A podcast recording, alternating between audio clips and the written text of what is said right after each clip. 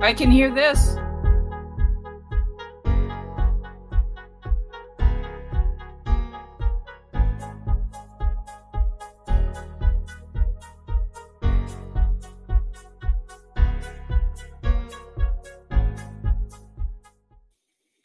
Well, well, well. I, can you hear me? I can hear you just fine. What the what? Food and Beverage Magazine Live, bringing food and beverage to life with your hosts, James Beard Award winner Jennifer English and Food and Beverage Magazine publisher Michael Politz. Featuring leaders in the hospitality, branded food and beverage, and CPG industries, many of whom are Jennifer and Michael's friends in the business. For an informal and informative conversation where friends in the business share the latest intel, ideas, and best practices. Live, juicy inside scoop from the tastemakers, newsmakers, bread bakers, drink shakers, spoon lickers, clam diggers, farms, foodies, and friends of the food and beverage magazine world. Here are your hosts, Jennifer English and Michael Politz.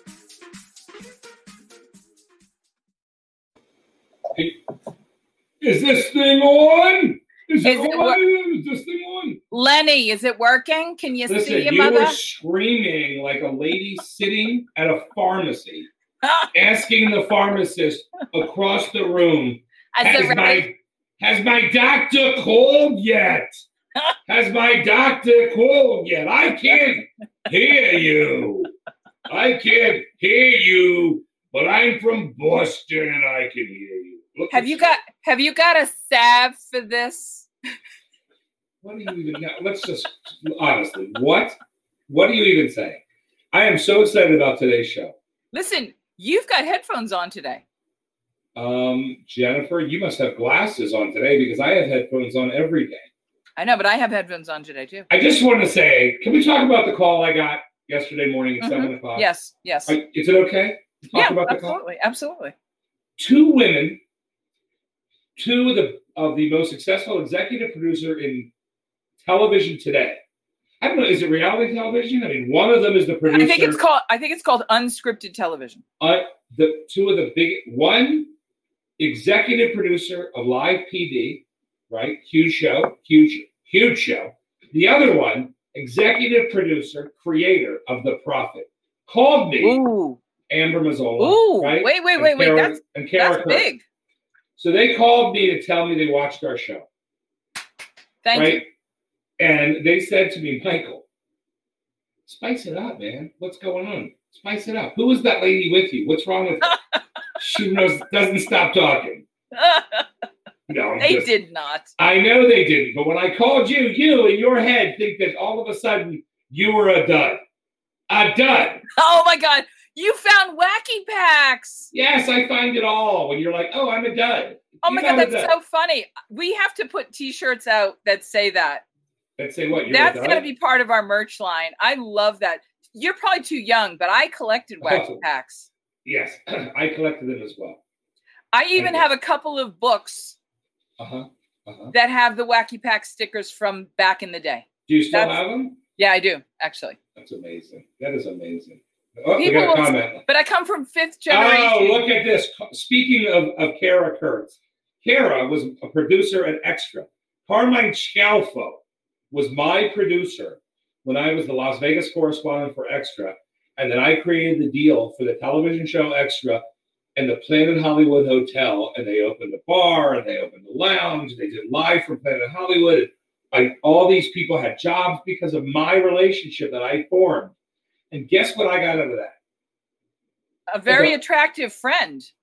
He's Oh. very attractive. Very handsome guy. That must be a that's an old picture. I got nothing. I got a bagel. I got a donut. I didn't even get recognition.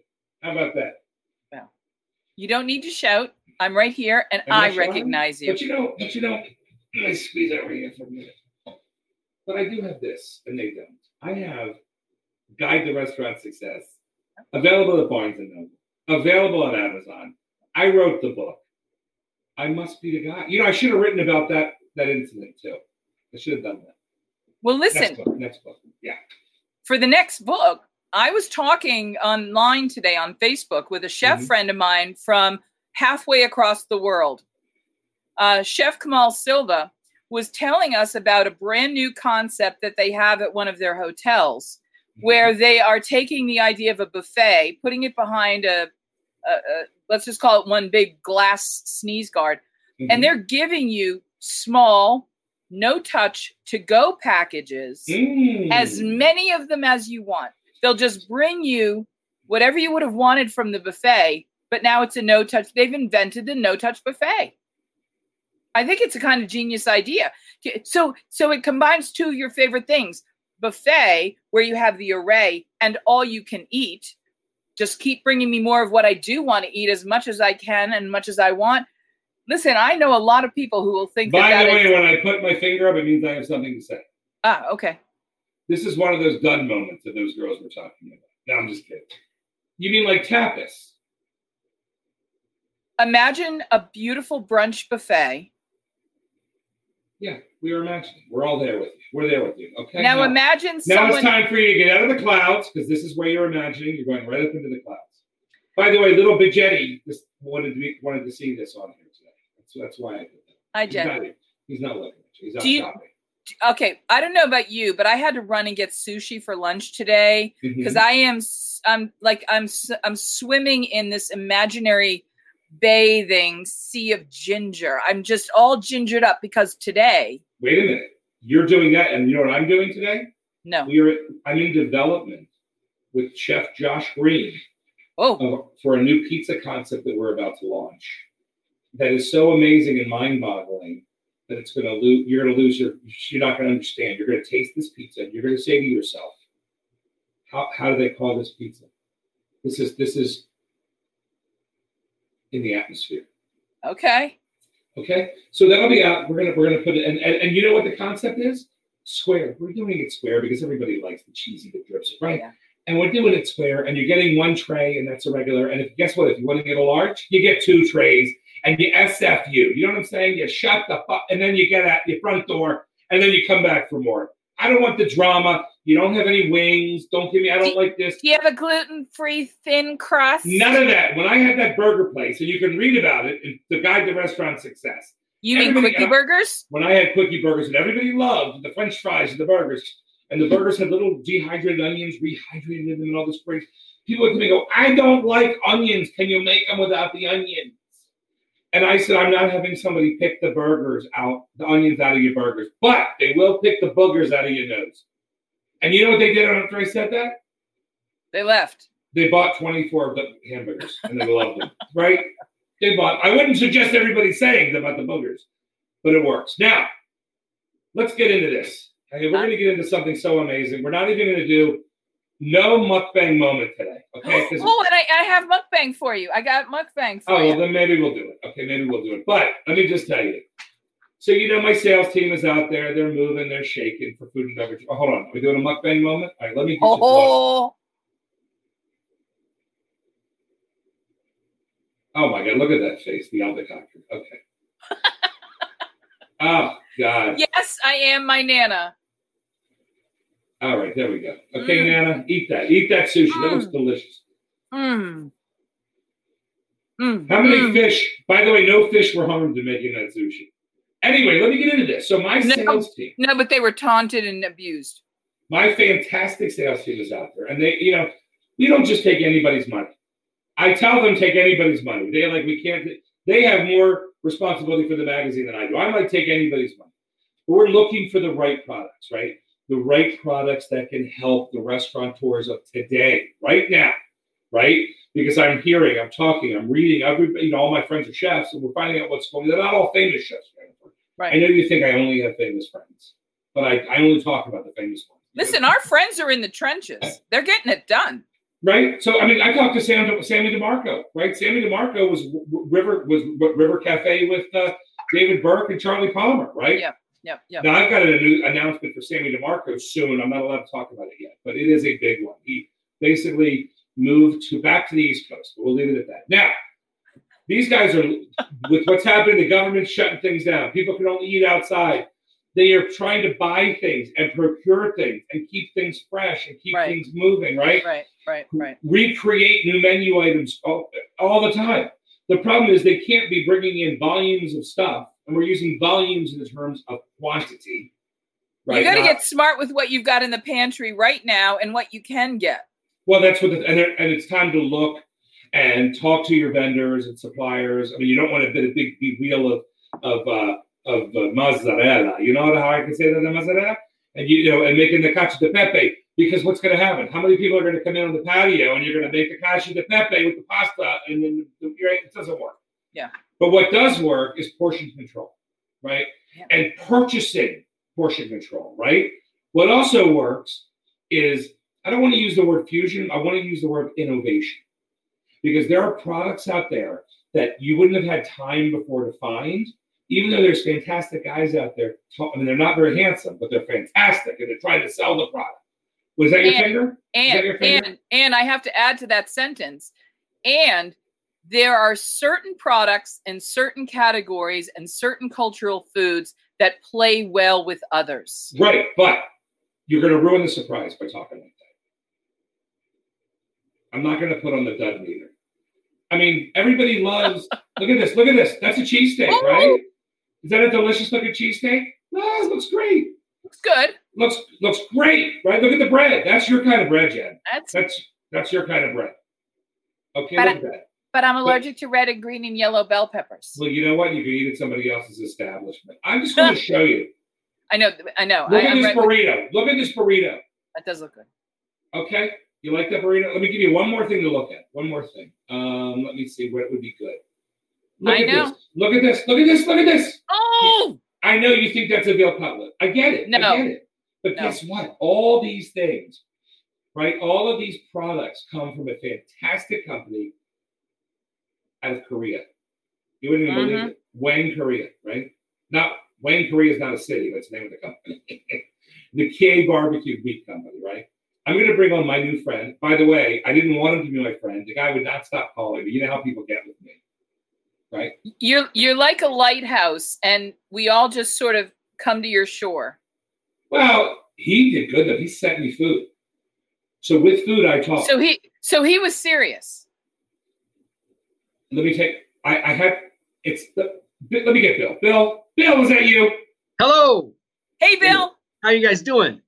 Oh my gosh, I love those pictures behind you too. It's so great to have you here. I'd want to oh, go hang out where me. you are. We're excited to, you know, share what we do with you guys because it's been a long road and uh, COVID has not helped anybody. So, uh, well, yeah. Uh, listen. Oh my God! Stop! Stop! Stop! Go back to that. Stop. Oh, go back to that. Okay. Oh, okay. Go back to that. Go back to that. Okay, my fingers don't move as fast as you. Okay, go ahead. that looks so good. That looks so good. But but here's the pro- here's what I, I mean. When Bill and I talk, this is the start of the conversation. Bill, start of the conversation, right? This is oh, yeah. where the conversation begins, right? Because it's familiar. It's a familiar, which is weird that Korean barbecue is familiar with most people now because it never was, but it's familiar. See what I'm saying, Jennifer? Mm-hmm. So now we're going to talk about what Bill has and the familiarity, and then bring it to the next level. And what do you? You still eat your sushi? How do you put a picture like that in front of me and I not get hungry? well, I'll send you. I'll, I'll send you a whole box too, Jennifer, so you can play around with it and you know see what we have to offer. But you know, we kind of saw a niche in the market. Um, have you tried this, Bill? Have you tried Celsius? Not yet. Fuji apple pear. Sounds delicious. I just, they're not even paying me to do that, but it's that good. Go ahead. Go ahead. Yeah, so we, you know, back in, you know, we've we've been in business since the 1970s, importing uh, and producing products from Korea. Um, you know, all around the U.S. We have branches in every major city. So our traditional channel is, uh, you know, Asian retail. Yep. So back in 2017, we saw a niche for, um, you know, we saw really a rise in Korean food. We saw people, you know, asking for it. How do you do it? You know, we we wanted to really try to put together a product that we could bring to the masses um, and actually take away some of their labor, um, eliminate a lot of extra items that they had to purchase, and kind of bundle it in a pack where using existing stuff from their pantries or from their shelf, they could, you know, you do not only traditional Korean food, uh, food, but also play around with it and use it in their own recipes with familiar stuff like tacos or cheesesteaks or stuff like that. Hey, Bill, I want to ask you a question. Let's talk for people who don't live in one of the major metropolitan areas. Foodies are in love with the Korean flavor profile and the Right. chords of flavor that are the, the core components. Those chords of flavor that are sort of that uh, onion, garlicky, spicy, sweet. Uh, there's some really dynamic flavors. And then we got to include in the all star hit list the, the kimchi and that brilliance of the fermentation that's both incredibly healthy and incredibly delicious and flavorful. Jennifer, they have a kimchi arachi. You know what I'm talking about? Is that what Yeah. it Aranachi? How do you pronounce that, Jennifer? Arancini. Arancini. Yeah. Bill, I really know. I just like to make her look like Yeah. that. Um, can you believe this? They have that. I have the. I, I actually have the recipe. I'm like, this is this is insanity. Yeah, we actually played around doing doing that item and using a kimchi fried rice with our spicy pork and putting some spam in it. Is And this then nice. arancini with with is the this the website, Bill? uh is there another one? Yes, that's one of them. And then the meat website is kbbqmeat.com. Okay, you said spam, Bill. Uh, we- We're, we're just coming out. I know Hormel is coming out with a spam cookbook. Um, and I happen to know this because I, Jennifer, didn't know this very well, but I have two recipes in the spam cookbook. And I'm also listed as an endorser, as you are, Jennifer, on the back of my book. I am an endorser on the Hormel spam book. Nice. Because why? I needed brownie points to make my wife's family happy. Well, my my my special person in my life's from Guam, and so uh, we eat Thai food, typhoon food from time to time. So canned roast beef and green beans and tomatoes over rice, you know, Just- stuff like that. But you know, that kind of stuff is is you know people you know being exposed to you know how you can meld cultures together and and get new flavors out of you know little bit of ingredients. It's you know it's it's it's very fun. Hey, Um, Bill, let's talk a little bit about what the Korean, because again, we're talking about the monolith Korean food, and there's regional cuisines, but there are some real core components that help to define what Korean food is. Will you just give us a bit of an introduction or a primer on Korean food and flavor?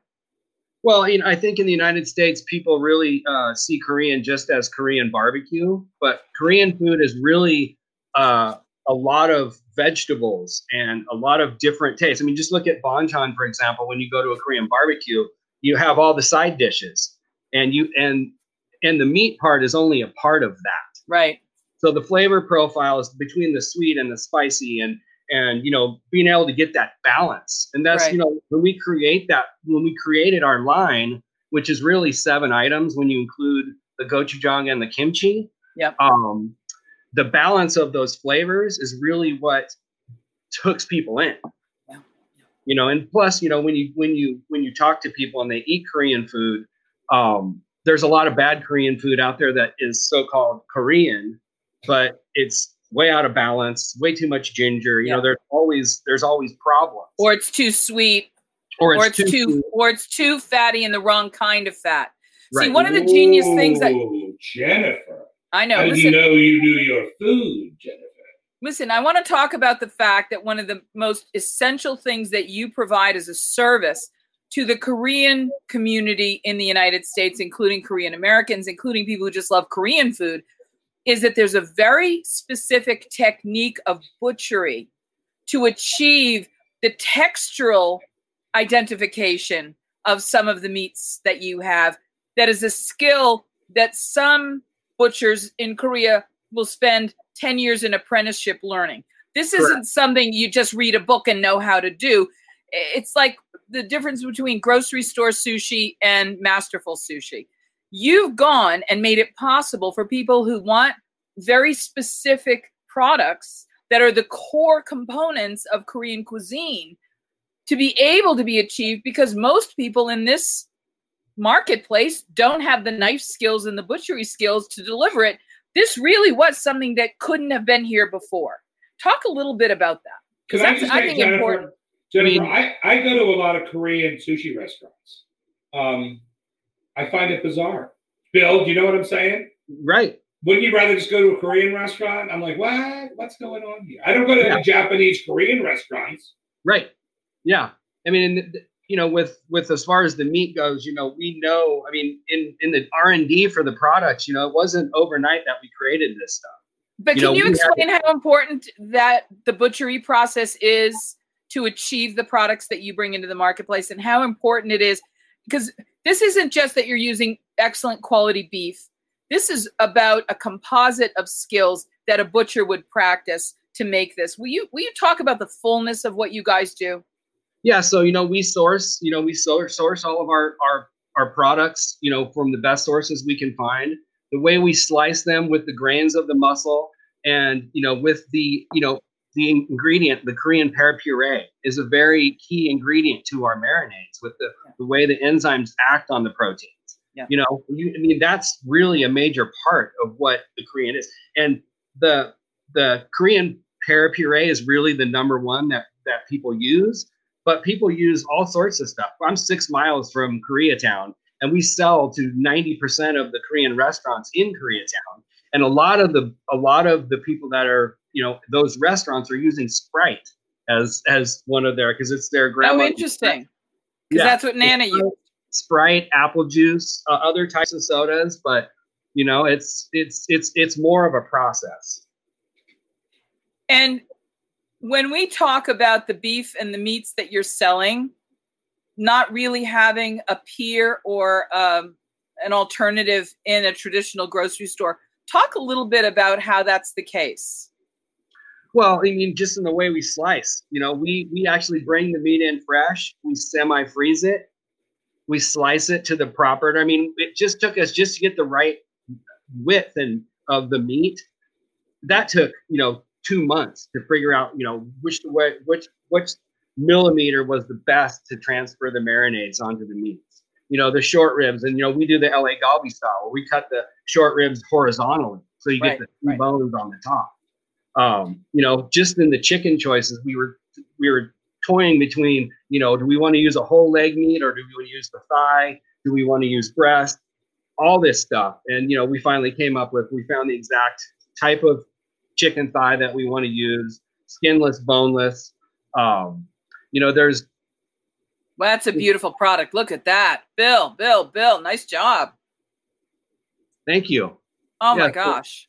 yeah so all of our product is you know the way we pack it you know we pack it in five pound bags um, you know the short ribs are pa- packed five five pound bags the chicken the pork and the beef bulgogi are packed six five pounds per case um, so the case size is relatively small you can pull out five pounds at a time and cook it rather than having a 30 pound chunk that you have to deal with Well, that's the main thing, right, Bill? You and I talked about that. It's Right. like now these restaurants can can can test it, experiment it, create with it is probably the best word, right, Jennifer? right And say, hey, I, I know that I can bring this out. And it slacks out really fast, Bill. Like I literally put one of the things this morning, the bulgogi, from the freezer, which was, was hard. It was hard, Jen. Remember I said how hard it was yesterday? Yeah, yeah. Put it in this morning and it's already slacked out. So I can't even believe it was so. and So these things can move quick, and I'm sure you can put it in water and slack it out if they have to if they're in a rush in the kitchen. yeah But- cold water Yeah, refrigerator is always the best best best way to do it but they Um, can even slack it out in the fridge and take them as they need it without having a big pile of meat sitting there that you're not going to use. right This way, you know what you can sell. So it'll save you money in the end. It's one of those things that like high-end chocolatiers do. They buy the highest level of chocolate, knowing they're going to end up saving money than the lower level of chocolate.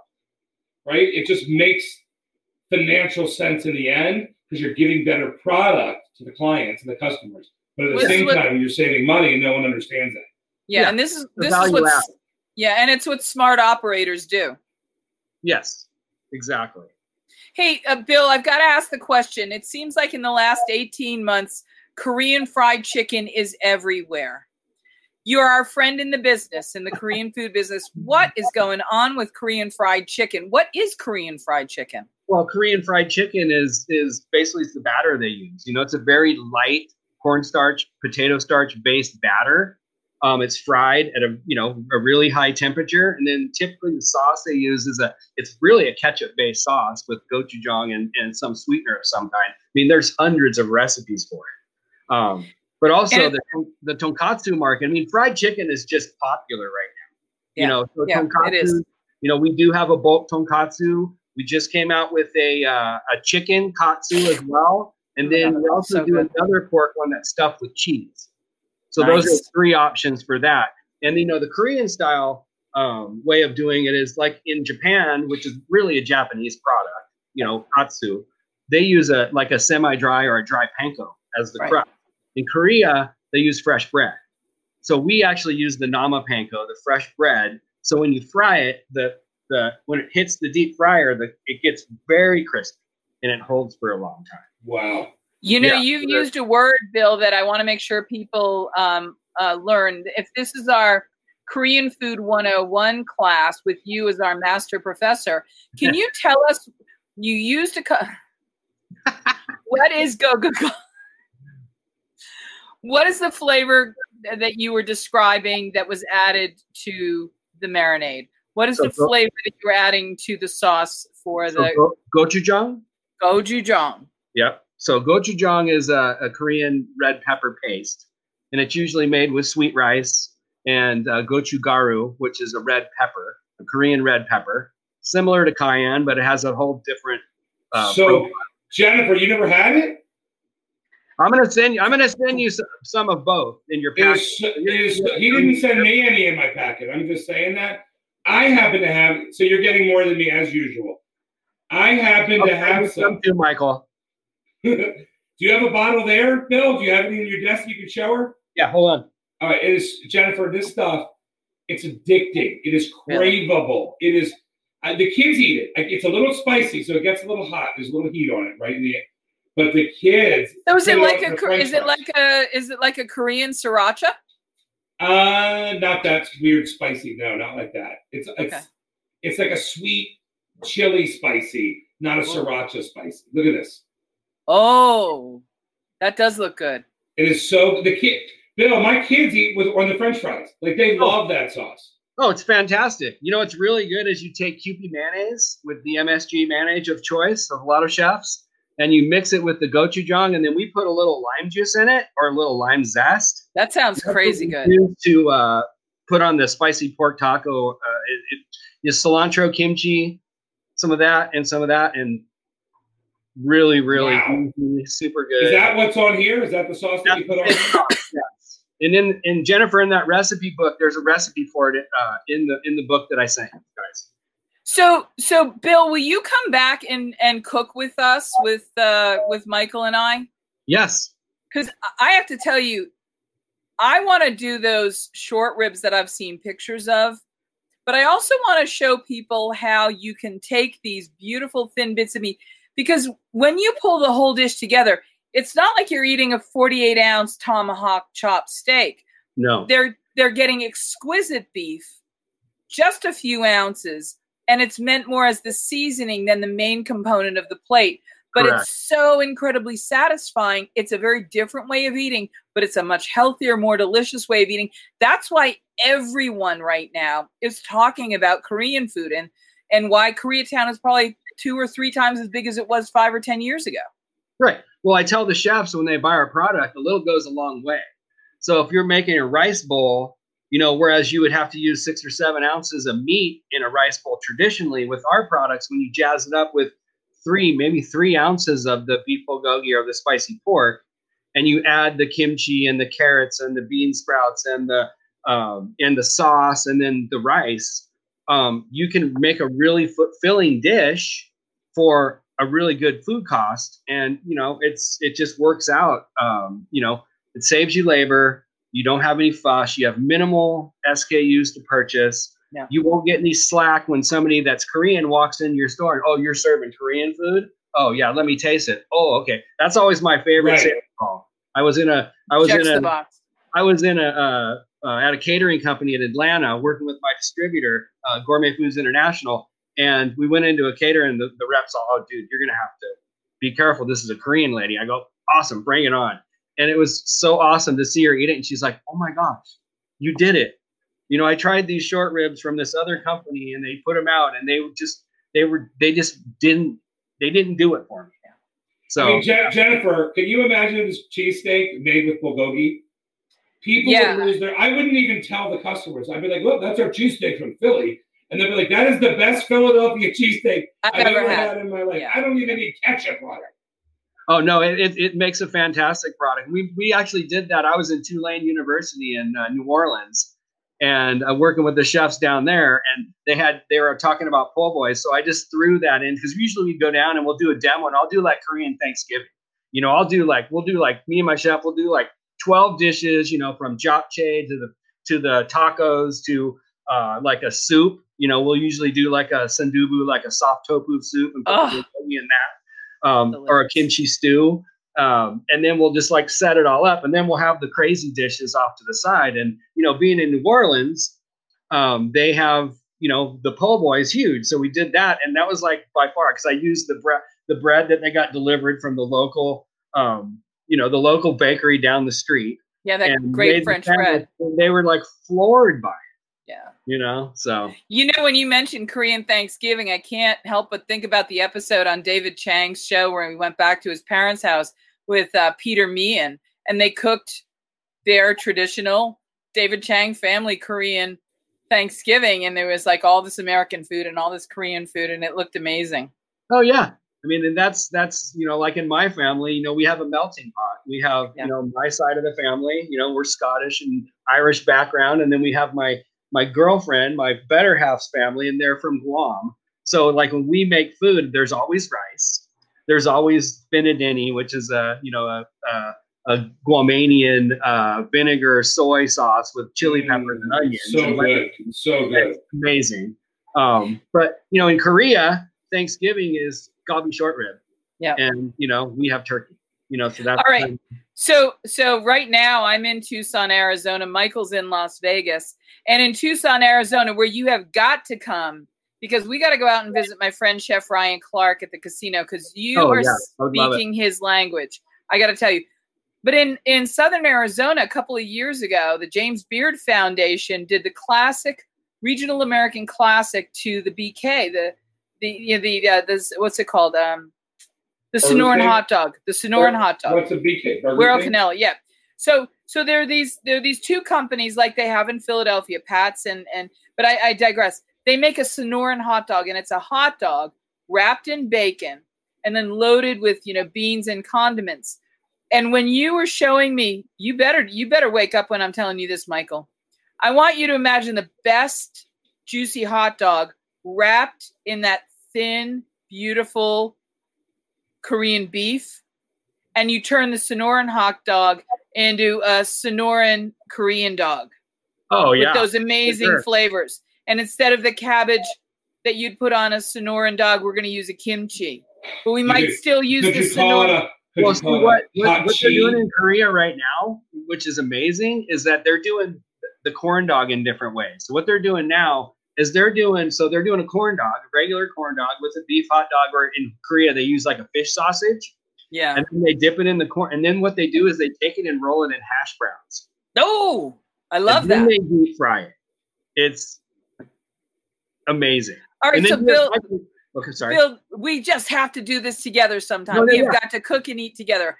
I, do I it. can't wait. I can't wait.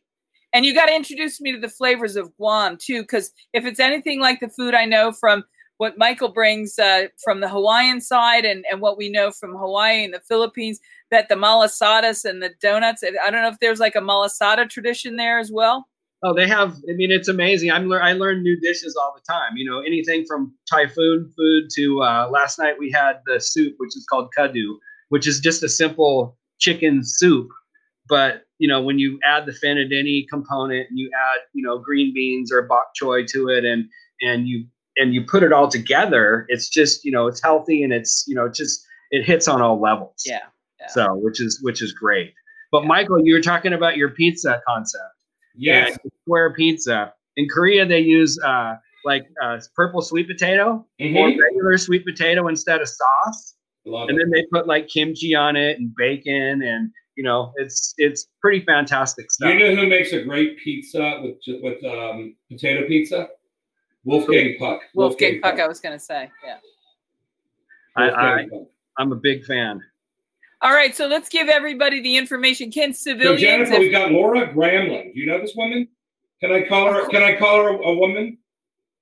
She is one of the uh, preeminent experts in her field, which is meetings, conventions, and she's written a book about this Mm. Uh, world of having virtual meetings and events now that COVID's hit. She was she was All right. thinking ahead, and she's right. hit the ground with something that is I'm going to think pivotal. This is She's- this so is essential. She's, she's proactive and not reactive.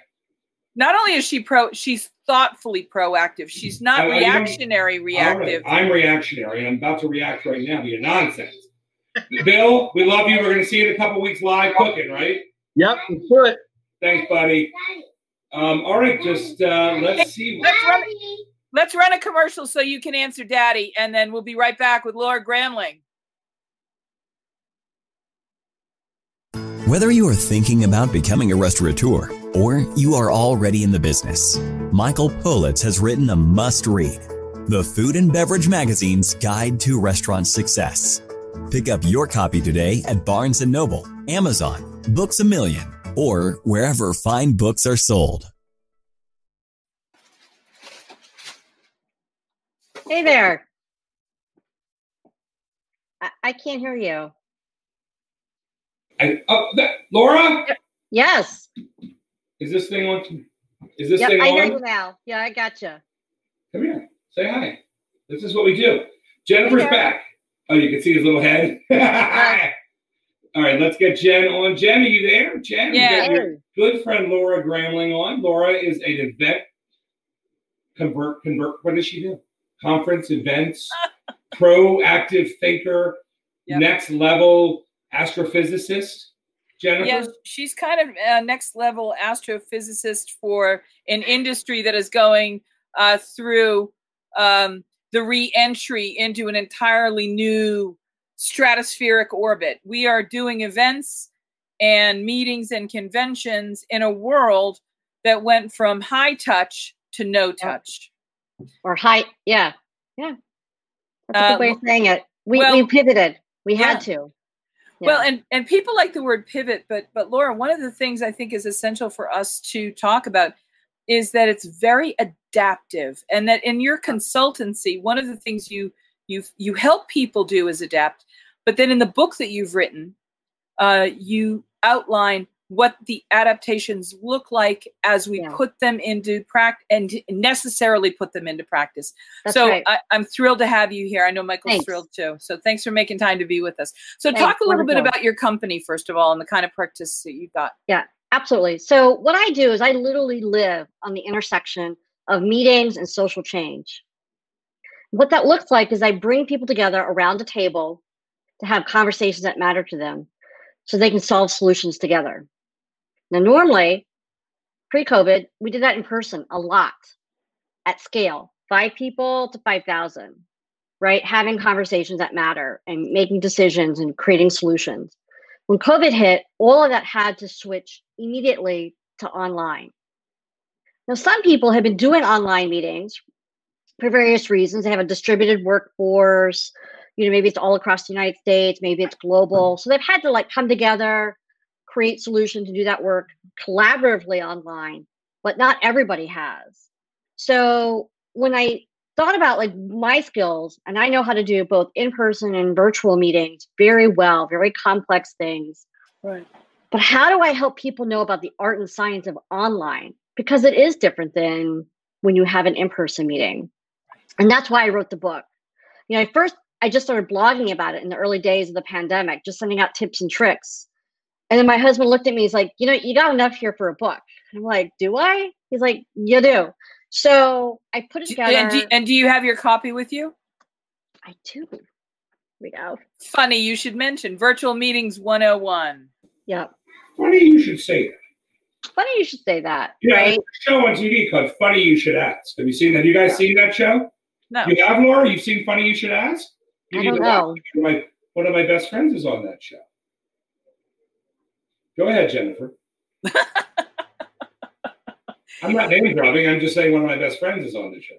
But I also Laura- this. There you go. Go ahead, Jennifer. She's so quiet. Something must be wrong.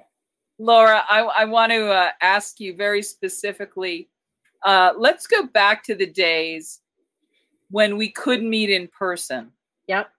And of all the decisions that went into calling us together to meet in person, yep. what are some of the statements where our behavior speaks louder than words? What does the behavior of coming together mean? Right. What are we what are we talking about when we gather? Right. We're talking about a couple things. One is about trust and rapport building. Right? If I want to do business with you, I want to innovate with you, I want to meet with you. Right? And so that's about connecting and relating to each other. So that's number 1. Now that might be sort of an intangible outcome.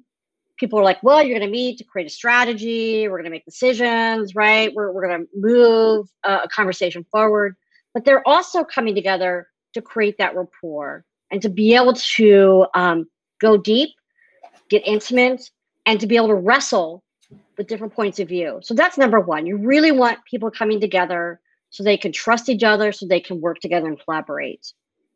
One of the things I think is important to add to that is the idea that my presence indicates the value that this mm-hmm. relationship mm-hmm. has to me that's right my presence and my my effort to get here communicates uh, my respect for you my intention right. for this process my intention right. for the outcome of this process how many of those values that i communicate by my presence have we been successful in finding an alternative way of expressing that is as meaningful as actually showing up has been in, in the past?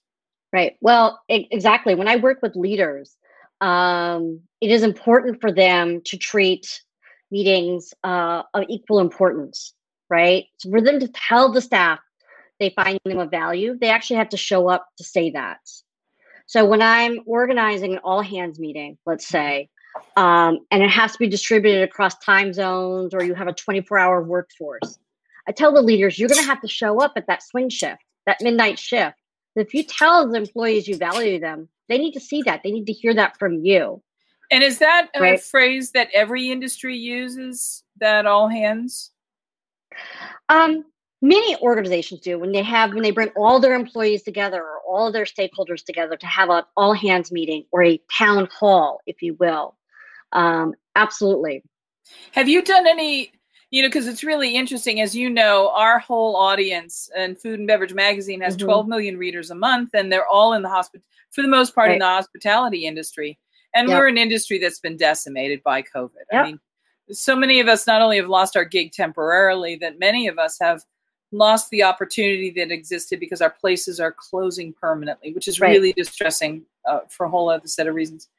So l- let's go and talk about the fact that in this industry, things yeah. are not the same as in other industries. And yet, when you're doing any industry's event, convention, meeting, etc., it comes into our world. So the integration right. of your world and our world um, exists on multiple levels.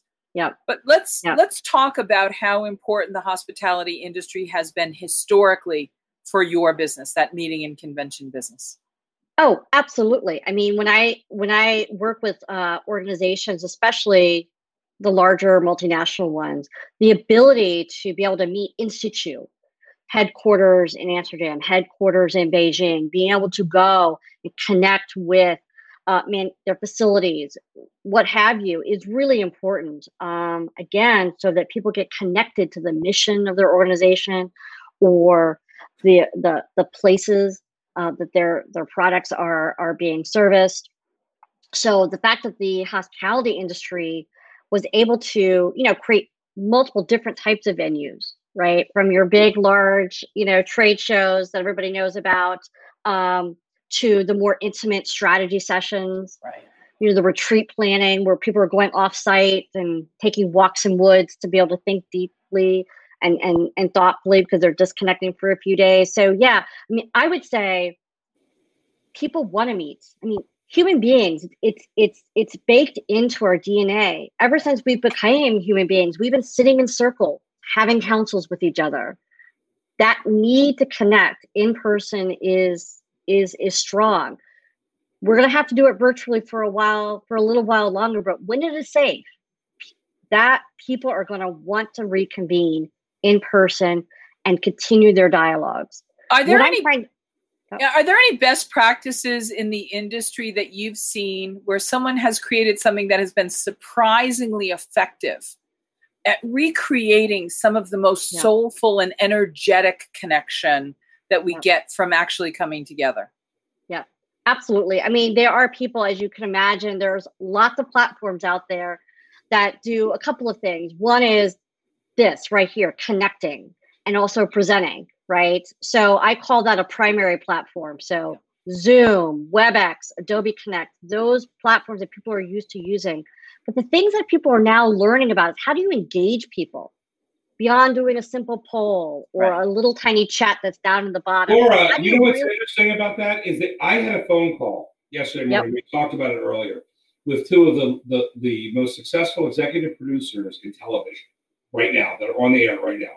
Live PD and The Profit, right? Wonderful friends of mine. They called me and they said, Michael, I love your show. They watch our show. They said, but how do you engage? We need to spice that up. We need to engage with it. And Jennifer got offended by that. But I said, Jennifer, don't get offended by that. These are the most successful women in the business. They're just my, our friends. They're trying to help us, right? That's right. Jennifer got all upset, and I told her she was a, a dud. I told her she was a dud, and then she got even more upset. But it's okay. But those are the. But you're right. So so I sometimes you'll see me put silly little things and things Right. like boom boom boom boom. Yeah, because we need to engage. We need to see You that do. coming across. And, and I usually have a. We're moving, so I don't have my green screen up, and we're obviously can't go to our office. So we usually have fun green screens and things Yeah. going on, right, to engage. When I'm when my Zoom calls, it's you know you what I do, Laura. And this will this will be interesting because I'm, you know, my job is selling, right? I sell Mhm. advertising for my assets, Food and Beverage Magazine, our website, Right. newsletter. Um, while I'm on a Zoom call with a client, I did this the other day with Coca Cola. Are you familiar with that brand, Jennifer? Coca Cola. No.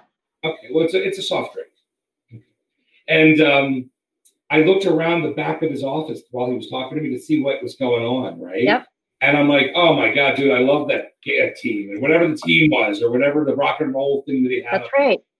And I figured out a way to engage that. So we sort of stopped talking about the advertising and we started talking about his team or a concert that he's been to. Or That's right. Okay. You're creating rapport. You're creating relationships and relatedness, and that's what human beings want, right? I Yeah. call that I call that non They non a relationship, right? I What I call do Wait, wait. I can't, I can't hear you, Michael. Oh, I call that non-transactional, right? Yep. Because I have a partner in one of my companies, and I have to maintain a transactional relationship with her because she gets a little bonky, bonk, bonk, bonk, bonk, bonk, bonk, bonk. We're not going to talk about Michelle right now, Jennifer, but she gets a little bunny. so I stay very transactional. Love very, you. very transactional. But when you're trying to make a sale, they're trying. You're trying to gain something from somebody else. You can't be that way. You got to be personal. Okay, I'll let you talk now. I'm done. This is Jennifer's show. We're just here by her. That's not true. But I do want to pick up on something that Michael just shared, which is I call it being authentic, Yeah. right? And and when you have your the little people in your household, the young children come up, that's that's you are in situ, you are in your home Yep. environment. And so now that we're doing these meetings from home, you know, we always talk about people bring their whole selves to work. Well, they do. They literally are bringing their whole selves, and we're now having a snapshot into what our lives are like. So I absolutely do bring that in, and that is one way that you can engage. Have people share and what's something in your room that's meaningful to you. Let's let's let's hear about that right at the beginning of a meeting to connect. Um, Like But showing- Jennifer, It's it's the equivalent of the picture of your kids on your desk. that's right. That's right. Hey, um, Michael, one of the things I had asked Laura to come and do for us is to take all of us in our industry, in our audience, and help us by giving us a few tips about how we can provide a more authentic and richer engagement when we do any of these, whether we're on Blitzer, we're on StreamYard like we do, Right. Zoom, uh, Google, um, because she's an expert in this area, and because all of us are finding ourselves like we are right now, Yeah. sharing a screen. Yeah. Um, and and so, thank you for coming. What tips can you share with us? Right. I have a few key ones. One, and you guys are already modeling this, don't go it alone. Right? Have a team approach. You know, either as you guys are co-hosting, I would say co-facilitate, or have somebody who's managing the technology, like what's being shown on the screen. Um, right, exactly. So you want to have a team approach. You want to have somebody who's monitoring the chat, making sure that's being brought to the foreground if something important is emerging. Because you don't want to ignore somebody with great That's comments right. in the chat. That's right. Right. But if I'm facilitating, I might not be able to multitask and do that. I, just If so I you know, somebody- I monitor the chat because there are some dirty people out there. Um, it is nasty what I have to look at. Well, you could have, you know, depending on the meeting, uh, you can limit that as well. So if you had ground rules saying that we won't take inappropriate language or threatening language, you could set a ground rule in the beginning and then have that be established that won't be tolerated. So, but can, I, can I can I ask you a question? Because I've been impressed this whole conversation. Look at my picture on our screen, and Uh-huh. the glare on my glasses is considerable. Yeah. And look at you. You have magic glasses. I can see your face. I can see your eyes, yeah. and I'm not getting all that glare. What's the magic of what you're doing? I don't have magic glasses. What I do have is I did some research and I have friends who do production for for television. I have two diffused lights on either side of me. So I'm not using like a ring light like a lot of people do because you would see the ring in my in my glasses. Yeah. So having diffused light coming at me on both sides helps to illuminate my face and without giving like a harsh glare to my glasses. That's impressive. I just Well, have to well, comment on because we have, Jennifer, Well tip. you can wear a Gene Simmons mask. I need to. I've been told that before, but thank you for that. Yeah. Another tip that I would say is start well and end well. So when you start, you know, again, you guys are broadcasting out, so you're not doing as much um, engagement. But if you are facilitating a meeting or you're having a smaller team meeting or you're meeting with your clients, start well. Have people start engaging from the very beginning. We want to we want to express ourselves. People are showed up for a reason. Find out why, right? And Have we engaged we engaged you for a reason. We Yeah. invited you for a reason. It wasn't just to Yeah. watch us. Yeah Yep. And end well. So end on time if you can. Recap if there are decisions that have have to be made or actions to go on. And then find out what everybody thought about the meeting. What's one word? End on time. I, I want to make sure. Could you say that again, Laura? Because somebody in this room doesn't like to end on time. Well, look, there's always exceptions. And I'll talk about that. If there's a richness in the conversation and it needs to go a little bit further, then you go a little bit further, right? There's a listening that you create around will this forward the work that we're doing together? Will this forward uh, our collective knowledge? So that might be important. She used the word listening. Listening. I'm sorry, what did you say? Exactly. My last tip keep it simple. There are a lot of great bells and whistles out there. There's a lot of engagement tools you can do. There are programs that'll recreate sticky notes, right? But virtually, uh, for those of us who like to use sticky notes in, in in-person meetings. But unless you really know how to use it, or you have your your co-facilitator who's really grounded in that design and the use of that technology, don't use it. It'll just frustrate everybody. Like, what So, am I Laura, doing? What are some of the technologies and platforms that you've discovered that you feature that you want to turn us on to that we might not know? Everybody knows Zoom at this point. What else? Of course they do. out Right. Right. Well, as I was just saying, like the ones that have the sticky notes, I really like Mural. That's M U R A L. Really fantastic. They have a lot of different designs already baked into their system around introductions, icebreakers, how to do a SWOT analysis, how to do strategy, how to prioritize. And so you can use those in trying to collect and harness the wisdom of the group very easily and visually. So that is one that I really like using as well. Is there any that has the equivalent of a whiteboard? Because I miss my agency day whiteboard experiences. Some of the best ideas get captured in that crazy Mhm. format. Mm-hmm, hmm Well, almost all the programs have a whiteboard. Uh, Mural has one. Miro was another one, M I R O, another one of those that has lots of uh, different techniques as well as just a simple whiteboard for those who are more um, visual or graphically oriented uh, in order to be able to capture the ideas in a more um, authentic, you know, uh, in the moment way. Yeah.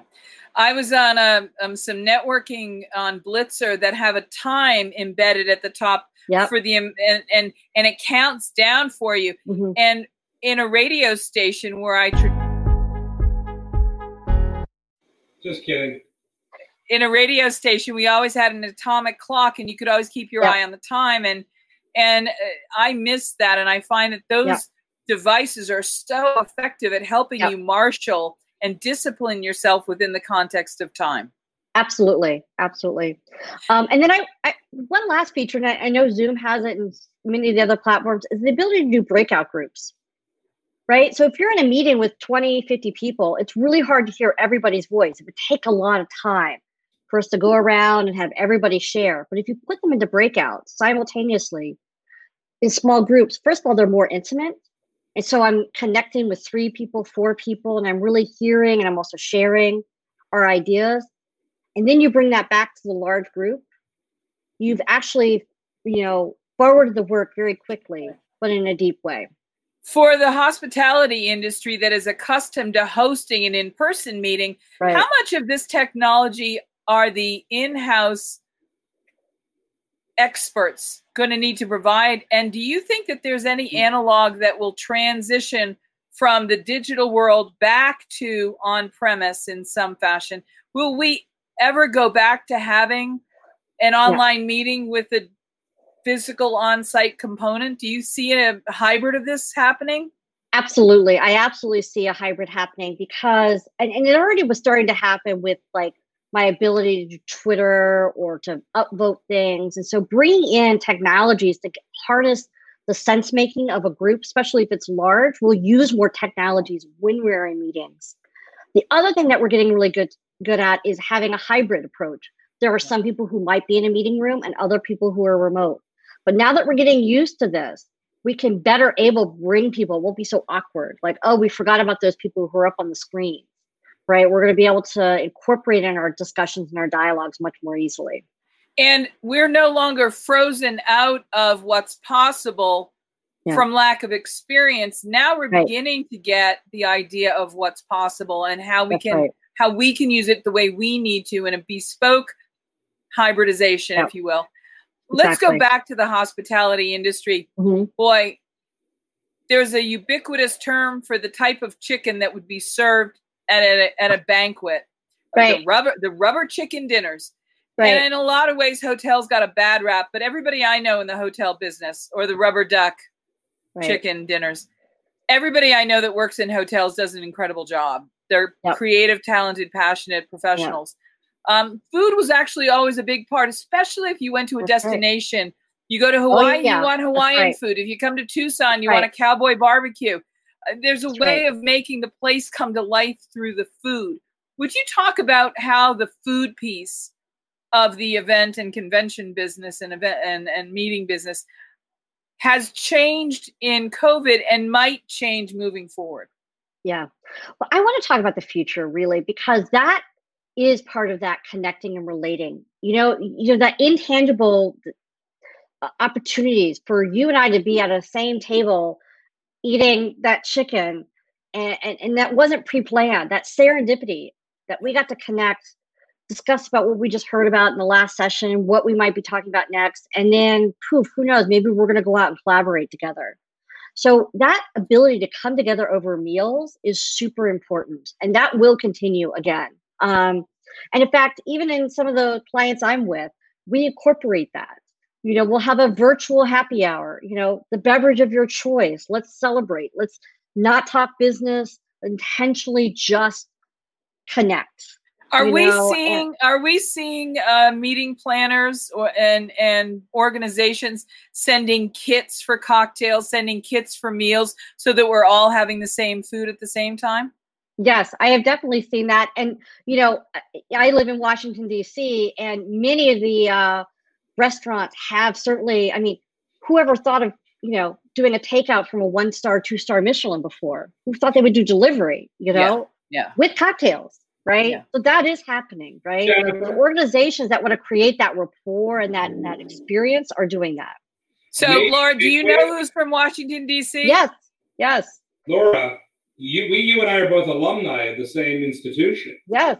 Yes. and not and not and not the prison system. That would be an institution. From yes. Amer- American American- University. Where? American University. That's right. Laura and I both attended. She taught at Georgetown. I did adjunct professorship after I graduated at American as well. I grew up in Potomac. We Oh, recently, we recently, uh, now I live in Las Vegas. I had to move. Too many, too many, too much history. Too many, too much history. Let's just leave it. I ran through the town like a maniac, you know. Um, but Jennifer, she may know Dan Simons from Founding Farmers. Yeah, maybe. You know, Great? Restaurant. Yeah. Oh, I know. I don't know him. I know the restaurant. Great So for that- groups. But but Yeah. you, you, but but why we're saying you need to meet him and know him is not just the geography. There's something about the, the I don't even know if the gestalt of it's the right word, but there's something about the way Right. that you do what you do that is very synchronous with the approach that he takes to the things that he does. And I would love for you to know Great. how he Yep. does what he does because not only has he got a beautiful restaurant group, but he's really innovated the entire category. Yep. His farmers all over the country are his partners, and he's got a Right. very inclusive, holistic approach to how he does what he does. I think it's exciting here in Washington. I think we have amazing uh, restaurateurs, chefs, uh, innovators. I mean, one of our most beloved uh, persons here is Jose Andres. Uh, I think uniformly, I think people in Washington. Um, He's my friend. I love him. He's one Yeah, of the greatest, great. yeah, an amazing Yeah. human being and restaurateur. But he's a smart operator too. Yep. And I mean, he's look what he did with World Central Kitchen. Yeah. yeah. and what a great humanitarian. Um, Laura, talk for me and the audience about how we can address where we are right now with an eye towards the future. Yeah. Uh, and maybe address some of the most vexing challenges we're facing in the hospitality meetings and conventions business. Yeah. Is it related to food? Is it related to Well, let, let safety? me ask her, Jennifer. Let me let me butt in. Can I? I wish I had a picture of a butt to butt in. I couldn't. the peach. Do the peach. How'd you know where I was going? I was just going to do the peach. You were so Mr. Speeches. But all right, so so we we over the years trade shows, trade shows, Yeah, sure. meetings, conventions. Yep. Um, the WSWA, also Spirits and Wine Association. My very close friend Cindy Nachman. Are you familiar with Cindy's work? Cindy, No. she's from Washington. She she did Okay. that. Um, but that's as just one thing, and that's more of an association membership. Mhm. That you have the the nightclub and bar, and the restaurant shows, and the Western Food Show, and the Florida Show. You know, I'm going to be keynote speaking at a couple of those shows, and probably just one because when I'm done, they're probably not going to let me back to the next one. But we're scheduled. Jennifer, why are you laughing? You know that's true. Something's going to slip. Something's going to slip. Um, but we see the people interact. We see how when they're there. Now, one thing I do notice is when I'm at trade shows, most people they, they like they, they go to the the uh, sessions, and the breakouts, they listen to the, Yep. the keynotes and then the panels. I don't see a lot of this. I don't see a lot of other people communicating with each other, right? Um, but I do see more of that now, which is a, which is bizarre to me on these on, on some of the meetings that I'm online. Yep. I see more people communicating with each other and connecting offline than I do Mhm. at a meeting where you're, where hundreds or thousands of people are at, and they're not even sharing their own ideas. Is it the pandemic? Is it because they need help now and they're scared? Do they? Well, we all need a job. We're all networking for a new job. Yeah. Yeah. I would say again, the, the the the ability to quickly pivot, some of this has to do with the fact that we were using social media and other ways of connecting. And so it was kind of natural to be able to then do this online and to be able to connect. And and I really my hats off to the younger generation, you know, leading the way with that ability to to to make circles of friends um, or, or colleagues or networks very easily and and Well, seamlessly. when we were when we were in college, we would go to the Mary Graydon Center, and we would sit out in front of the student union building, and we would make Yep. friends, or we would go to the quad. Jennifer, Yep. Well, Jennifer, you're way too young, but when we were in college, they had something called the quad, and it's where Letts Hall and Anderson Hall met, and you would hang out with your fraternity brothers in the quad. Yep. That's all. Did I do that right, Laura? Would you hang out there? You did. You did. You know what? It, it's still there. I'm actually doing a project at American University right now around their campus plan, and all of those things are still there. I love it. Need to have a little upgrade, but that's coming. Well, it was Khashoggi Center at one point, but I understand with the moving of illegal arms across the world, you get your name taken off of a building. Did you know that, Jennifer? Did not know that. Yeah, Robert Leach told me that whole story, by the way. You're going back into some some some 1980s history there with with American. Well, you know, listen, I'm a little older than you, Laura, but I was there in 85 through 90. Me as well. I was there 85, 86, 87, oh, 88, 89. So 80, yeah, 90, 91. Yeah, I was there for a long time. I had a great time. I had so much fun that I wanted to just keep it going. Jennifer, you know what I'm saying? Yes, yes, Michael, I do. Driving around my little BMW. Woo! Going to Sutton Place Gourmet for a sandwich. Go ahead. I'm sorry. I'm reliving my childhood. I can Right. see that. Before we lose all our audience who needs our help and needs they're gone. Laura's Right. They've Yeah. they, for an they hour. don't need our help. They Right. need Laura's help. And that's, I mean, that's Right. why we reach out to our friends in the business. And Laura's our friend in this business. Um, Laura, the people that are in the hotels right now, Right. uh, a lot of them are furloughed. They may Yep. come back, they may not come back. I've heard stories that some hotels are having events and they're using hotel rooms as breakout meeting rooms instead of having a booth in one big ballroom. Right. I've heard different people. What are some of the most interesting and inventive, clever applications of existing hotel footprints for new post COVID kinds of ways to make these meetings and conventions happen? Yeah. The, the bottom line is, Jennifer, people have to feel safe. Right. Right now, we're all sort of like leery of touching things, being too close to others. Right. Certainly here in Washington, D.C., you know, our mayor follows the science. So we have social distancing, we have masks. So people need to feel safe and they need things to feel clean and hygienic. Like it's just been power washed. Right. So in order to have trade shows where, you know, instead of uh, lots of booths lined up, I love this idea of you have a booth, you know, in a room, right? They can move all the furniture out and, you know, one person at a time. And so really being able to create some some intimate moments. You know, imagine that. You know, you're not um, having to capture 10 people's attention at your booth. You're you're having a one-on-one conversation. And you're no longer a, a boardwalk Carney Barker trying That's to pull right. people in as they're Right. going by doing the scam. Right.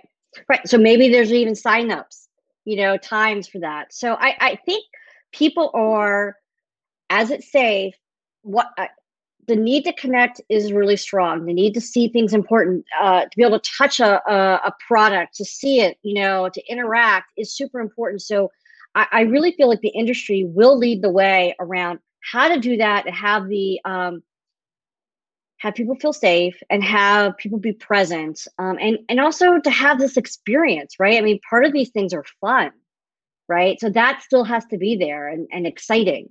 So and one of the it- one of the things I have to point out that you have not said is that with so much taking place online, it has to have immediacy.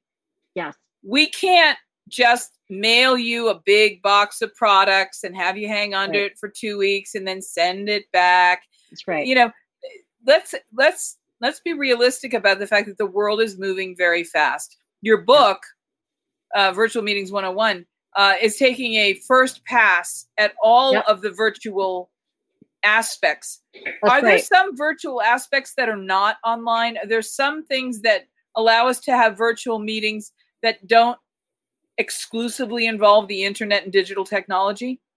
yeah it's called the phone. Seriously. I mean i literally just uh, produced a public hearing.